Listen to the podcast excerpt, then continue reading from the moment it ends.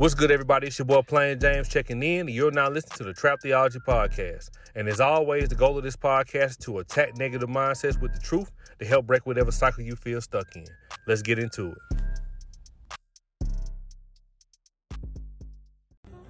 What's good, everybody? Hope your day getting off to a great start. Hope you had a great weekend. Um, just here sharing my morning encouragement with you guys again, um, like I do on Mondays. Um, now, before I say what I want to say, man, I want to go ahead and put this out here.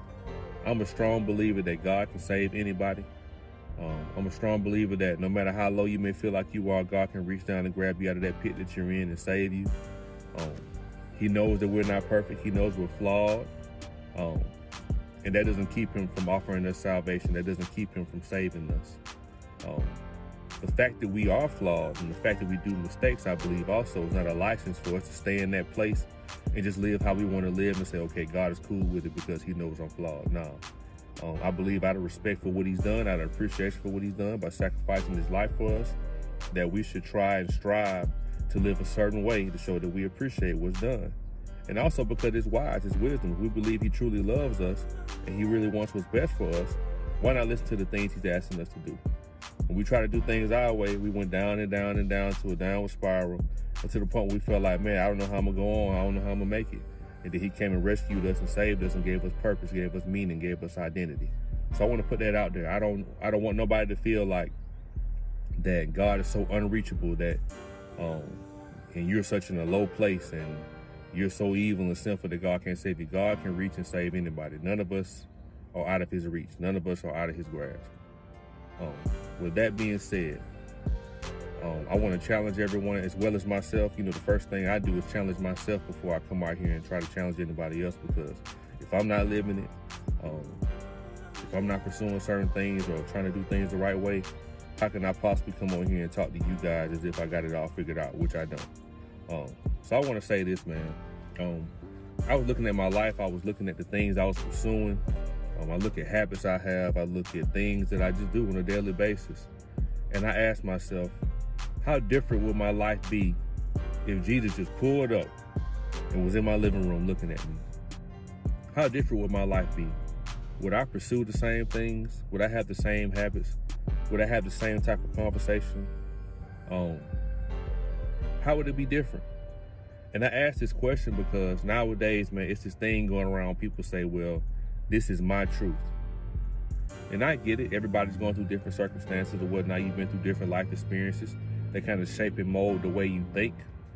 But at the base of that, I just want to say this, and I'm not trying to be offensive. I'm not trying to be disrespectful or none of that. Insensitive, none of that. Hopefully, I know my heart by now. If you've been watching these videos or if you know me personally, you know, hey, I love people. I'm here to help people any way I can. But I'm going to say this. If your truth doesn't line up with God's truth and His word, your truth is a lie. I'm going to say that again.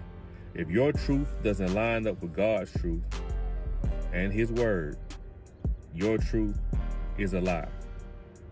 And I feel like I got to say this because a lot of times, man, we could be led by our emotions, we could be led by our feelings, led by what we see, um, what we hear.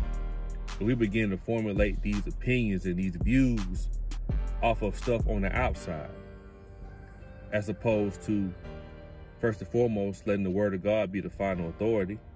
Uh, first and foremost, submitting our lives to his will, not from a standpoint where uh, we just these people who just robots and computers who don't have any kind of thoughts or, or passions or goals. That's not what God wants for us. God wants us to obey him and seek him first. Um, Martin Luther King said, a faith where you expect God to do everything is not faith at all. So it's not a thing where we just sit back and do nothing. But at the same time, though, we don't just take the baton and just run off with it. Um, many a time, man, God has blessed me with stuff, and I made the mistake of just running with it instead of continuing to seek His face the way I should have. And when it ended up happening, I was going off of momentum instead of the continual energy and the continual uh, strength that comes from constantly seeking God. And I had to learn the hard way that you can't just run off on the plug. You got to keep checking in. So I asked that question, the way you're living, the things you're pursuing, how would that change? The things you talk about, how would that change if Jesus just pulled up and he was in your living room looking at you? The things that you may excuse now, say, oh man, God said this is okay. It's nowhere in the Bible where it says you can't do such and such and such and such. The habits that we have, the things we do, where we get so close to the line of sin, we're right there on the tiptoe of being in sin, we say, man, I'm, I'm safe right here because it's not technically a sin. When the word of God tells us to stay away from the very appearance of evil. How would our lives change if he just pulled up and we were looking at it? And if you're saying to yourself, like, wow, my life would probably change drastically. I probably wouldn't do the things that I'm doing. That's a great thing because that's conviction. But even better part about that is he don't have to pull up. If you're a believer in God, a believer in Christ, you have the Holy Spirit on the inside of you. You know that voice you hear when you're about to make a decision and something says, don't do that. Don't say that. Don't go over there. That's not what you need. That's the Holy Spirit. So really, he don't have to pull up on us because he's already on the inside of us. Some people may not believe in Jesus. They may not believe in God. They may feel like it's all a bunch of focus pocus. Um, everybody has a right to believe what they want to believe. And you may feel like we're in a slave religion trying to control our emotions and our feelings and blot out how we feel. Um, I've done videos talking about that as well. And all I'm going to say is at some point in your life, you're going to realize you need some kind of accountability. At some point in your life, you're going to realize you don't have all the answers. And it's going to be a very humbling experience for you. How do I know? I've been there. I've tried to be in control of everything. I didn't trust people. And because of my lack of trust I had in people, I didn't trust God the same way and didn't even realize it. If somebody would ask me, did I trust God? I'd be like, well, yeah, I trust God. But my actions didn't indicate that I trusted him because I had my defenses up. I had my guard up because I had been lied to and and tricked and taken advantage of by so many people. So I began to treat God the way um, I would treat people or the way they have treated me.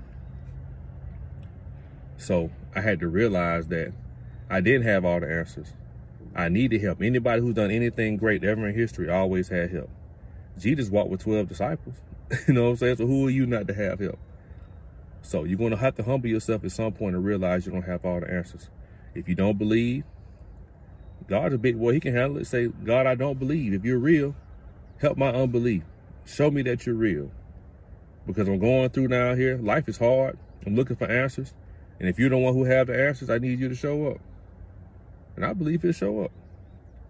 But for those of us who already believe, for those of us who profess to be believers in Christ, we believe God, we believe that the Bible is true.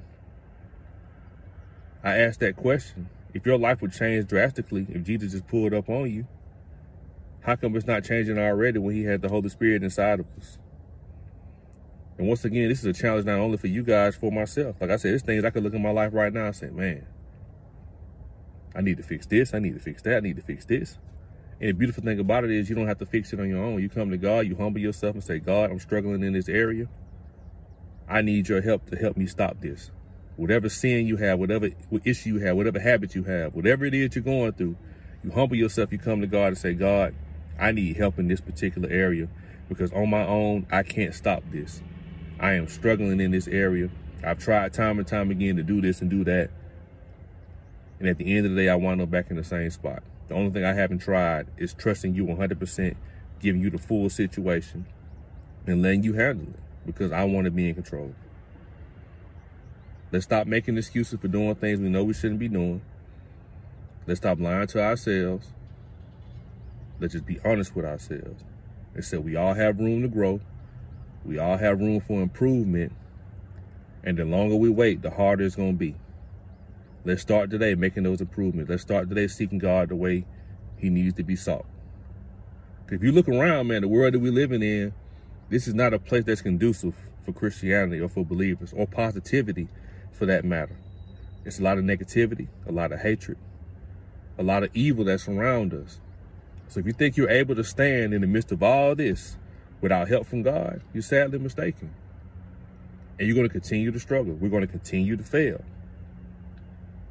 So seek God while he still may be found. And like I said at the beginning, if your life would change drastically, if he pulled up on you, that means it's time to make some changes. It's time to stop talking the way we've been talking, living the way we've been living, indulging in the things we've been indulging. It's time to stop abusing the grace and mercy of God.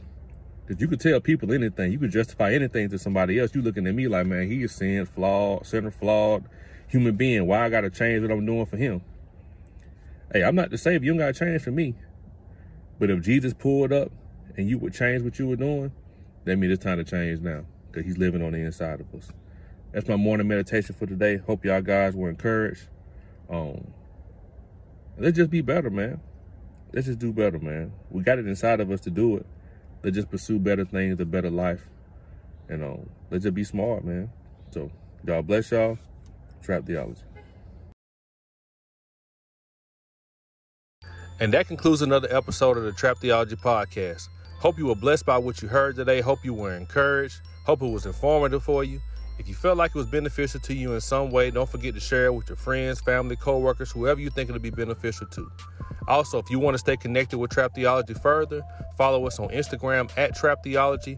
You can also follow me on my personal page at Plain James DW. That's P L A I N James DW.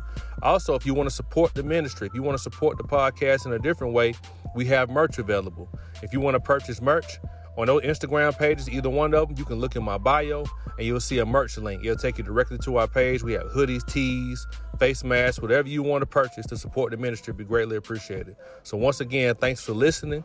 Don't forget to share. Don't forget to like and subscribe.